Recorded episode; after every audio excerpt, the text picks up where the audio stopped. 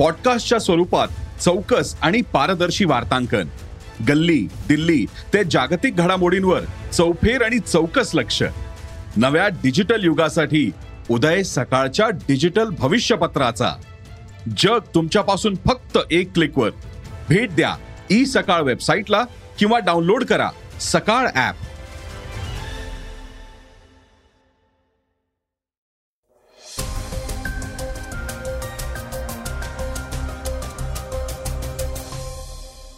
नमस्कार मी सुधीर इंगळगी. सकाळच्या पॉडकास्टमध्ये आपलं स्वागत आहे.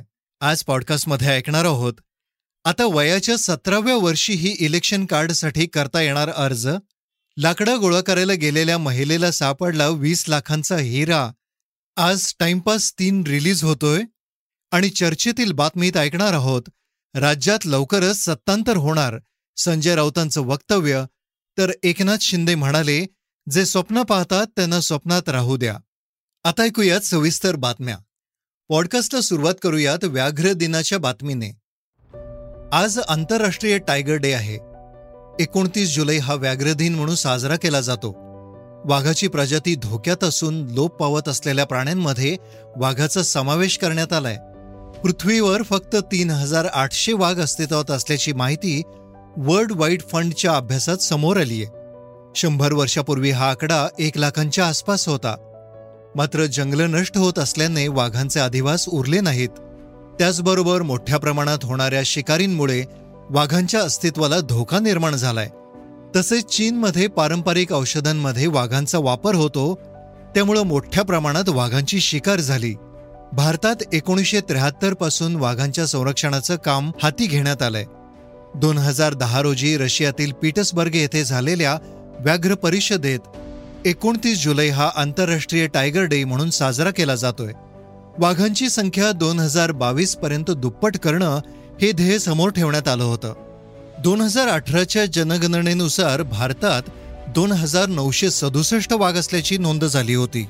भारतात जगाच्या तुलनेत पंच्याहत्तर टक्के वाघ असल्याचं ट्विट पंतप्रधान नरेंद्र मोदींनी केलं होतं. भारतात वाघांच्या संवर्धनासाठी केल्या गेलेल्या सर्वेक्षणाची नोंद गिनिश बुक ऑफ रेकॉर्ड्समध्ये करण्यात आली होती. इराकमध्ये ही श्रीलंकेसारखी परिस्थिती आंदोलकांचा संसद भवनावर कब्जा भारताचा शेजारी श्रीलंकेत राजकीय आणि आर्थिक अस्थिरता आहे. याविरोधात संतप्त नागरिक रस्त्यावर उतरले होते आणि त्यांनी राष्ट्रपती भवन आणि पंतप्रधानांचं सरकारी निवासस्थान देखील ताब्यात घेतलं होतं. श्रीलंकेसारखी परिस्थिती आता इराकमध्येही दिसून येते इराकमध्ये ही उग्र निदर्शनं सुरू आहेत. गदाद येथील संसद भवनावर बुधवारी आंदोलकांनी ताबा मिळवलाय. पंतप्रधान पदाचे उमेदवार मोहम्मद शिया अल सुदानी यांच्या विरोधात ही निदर्शनं होत आहेत. बहुतेक आंदोलक शिया नेते मुक्तदा अल सदर यांचे समर्थक आहेत. अल सुदानी हे माजी मंत्री आणि माजी प्रांतीय गव्हर्नर आहेत. निवडणूक आयोगानं मोठा निर्णय घेतलाय. आता वयाच्या सतराव्या वर्षीही मतदान कार्डासाठी अर्ज करता येणार आहे. देशातील तरुण मतदारांसाठी निवडणूक आयोगानं मोठा निर्णय घेतलाय.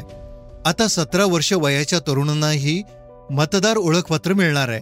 वयाची सतरा वर्ष पूर्ण केल्यानंतर तरुणांना आता मतदान कार्डासाठी अर्ज करता येणार आहे. निवडणूक आयोगाच्या नवीन निर्देशनानंतर एक जानेवारी दोन हजार तेवीस रोजी अठरा वर्ष पूर्ण करणारे तरुण मतदार ओळखपत्रासाठी अर्ज करू शकतात. मुख्य निवडणूक आयुक्त राजीव कुमार आणि निवडणूक आयुक्त अनुप चंद्र पांडे यांनी सर्व राज्याच्या मुख्य कार्यकारी अधिकाऱ्यांना या संदर्भात सूचना दिल्यात. आता तरुणांना मतदान कार्डासाठी वर्षातून तीनदा आगाऊ अर्ज करता येणार आहे. निवडणूक आयोगाच्या नवीन सूचनेनुसार तरुणांना एक एप्रिल एक जुलै आणि एक ऑक्टोबरलाही मतदान ओळखपत्रासाठी अर्ज करता येणार आहे. यासाठी निवडणूक आयोग नवीन नोंदणी फॉर्म आणणार आहे.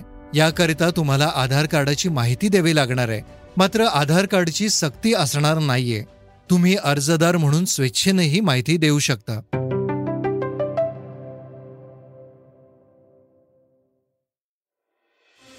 ओबीसी आरक्षणाबाबत सुप्रीम कोर्टाने महाराष्ट्राला महत्त्वाचे आदेश दिलेत.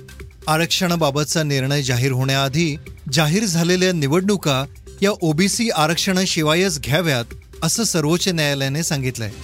राज्य निवडणूक आयोगाने ब्याण्णव नगर परिषदांच्या निवडणुका जाहीर केल्या होत्या. सर्वोच्च न्यायालयाने ओबीसी आरक्षणाचा निर्णय दिला तेव्हा या निवडणुकांची प्रक्रिया सुरू झाली होती. त्यामुळेच या निवडणुकांना ओबीसी आरक्षण लागू होणार नाही असा निर्णय सर्वोच्च न्यायालयाने दिलाय. जर ओबीसी आरक्षण लागू केलं तर हा न्यायालयाचा अवमान मानला जाईल असंही कोर्टाने सांगितलंय. बांठिया आयोगाचा अहवाल स्वीकारल्यानंतर सर्वोच्च न्यायालयाने राज्यात ओबीसी आरक्षणाचा निर्णय दिला होता. मध्य प्रदेशातील पन्ना येथील एका आदिवासी महिलेला मौल्यवान हिरा मिळालाय. जंगलात लाकडं गोळा करायला गेलेल्या गेंदा देवीला एक चमकणारा दगड दिसला. तो दगड घेऊन ती घरी आली आणि तो सुंदर चमकणारा दगड आपल्या पतीला दाखवला. दोन दिवस हा दगड त्यांनी घरातच ठेवला होता. नंतर ते दोघेही हा दगड हिरा कार्यालयात घेऊन गेले. तिथे मात्र हा चमकणारा दगड अतिशय मौल्यवान हिरा असून तो तीन कॅरेट आणि एकोणतीस सेंटचा असल्याचं त्यांना सांगण्यात आलं. एवढंच नाही तर हिऱ्याची किंमत वीस लाख रुपये असल्याचं त्यांना सांगण्यात आलं. या हिऱ्याचा लिलाव होईल त्यानंतर शासनाची रॉयल्टी आणि टॅक्स कट होऊन उर्वरित रक्कम गेंदा देवी आणि तिच्या कुटुंबाला मिळेल. या रकमेतून घर बांधणार असल्याचं आणि मुलींचं लग्न करणार असल्याचं गेंदादेवींनी सांगितलं. तीन महिन्यापूर्वीच पन्ना येथील एका महिलेला दहा लाख किमतीचा हिरा सापडला होता. आज टाइमपास तीन रिलीज होतोय. दगडू आणि प्राजक्ता यांची टाइमपास लव्ह स्टोरी प्रेक्षकांना खूप आवडली होती. मग टाइमपास दोनलाही प्रेक्षकांचा उत्तम प्रतिसाद मिळाला. यात प्रेक्षक थोडे सेंटीही झाले. दगडूच्या आयुष्यातील पहिलं प्रेम आणि लग्नापर्यंतचा प्रवास त्यांनी दोन भागांमध्ये दाखवला. दरम्यानच्या काळात जेव्हा दगडूला प्राजक्ता सोडून गेली तेव्हा नेमकं काय झालं याची भन्नाट स्टोरी टाइमपास तीनमध्ये दाखवण्यात आली आहे. आज चारशे स्क्रीन्स आणि दहा हजार शोसह टाइमपास तीन रिलीज होतोय. विशेष म्हणजे प्रसिद्ध अभिनेत्री हार्ता दुर्गुळे आणि प्रथमेश परब यांची जोडी पाहण्यासाठी चाहते भलतेच उत्सुक आहेत. चित्रपटाच्या ट्रेलरलाही चांगला प्रतिसाद मिळालाय. राष्ट्रकुल स्पर्धेसाठी भारतीय संघ रवाना झालाय. ऑलिम्पिक पदक विजेती पी व्ही सिंधू ही नीरज चोप्राच्या अनुपस्थितीत भारताचा ध्वज आपल्या खांद्यावर घेणार आहे. मात्र याच पी व्ही सिंधूला कोरोनाची धास्ती वाटू लागली आहे कारण तिच्या R T P C R चाचणीच्या अहवालात काही गडबड दिसत असल्यानं तिला क्वारंटाईन करण्यात आलंय. टाइम्स ऑफ इंडियाने हे वृत्त दिलंय. भारताचा दहा सदस्यीय बॅडमिंटन संघ हैदराबादहून बर्मिंगहॅमसाठी पंचवीस जुलैला रवाना झालाय. बर्मिंगहॅम मधील टाइम्स ऑफ इंडियाच्या सूत्रांनी दिलेल्या माहितीनुसार पी व्ही सिंधूच्या R T P C R चाचणीत काही गडबड दिसतीये. ती राष्ट्रकुल स्पर्धेच्या विलेजमध्ये दाखल झाली आहे मात्र तिला निरीक्षणाखाली ठेवण्यात आलंय. हे विलगीकरण दुसऱ्या कोरोना चाचणीचा अहवाल येईपर्यंत असणार आहे. त्यामुळे सर्व खेळाडू आणि चाहते देखील सिंधूचा दुसरा अहवाल निगेटिव्ह यावा यासाठी प्रार्थना करतायत. युकेमध्ये दाखल झाल्यानंतर खेळाडूंची बहात्तर तासात आरटीपीसीआर चाचणी करणं बंधनकारक आहे. आता भारतीय खेळाडूंची बर्मिंगहॅममध्ये दाखल झाल्यानंतर दुसरी कोरोना चाचणी करण्यात येणार आहे. श्रोते हो आता चर्चेतील बातमी. मुख्यमंत्री एकनाथ शिंदे पाचव्यांदा दिल्लीत जाणार आहेत. शिवसेनेच्या मुख्यमंत्र्यांनी नेहमी मुंबईत निर्णय घेतले. त्यांचं हायकमांड मुंबई होतं. ते कधीच दिल्लीला जायचं नाहीत असा टोला शिवसेना नेते संजय राऊतांनी लगावलाय. तसंच सर्वोच्च न्यायालयावर पूर्ण विश्वास असून सोळा आमदारांच्या संदर्भात लवकरच योग्य तो निर्णय होईल असं झालं तर राज्यात लवकरच सत्तांतर होईल असं वक्तव्य संजय राऊतांनी केलंय. ते म्हणाले मंत्रिमंडळाची स्थापना अद्याप होऊ शकली नाही. दोन एक महिना झाला तरी दोघांचंच कॅबिनेट बेकायदेशीरपणे निर्णय घेत आहे.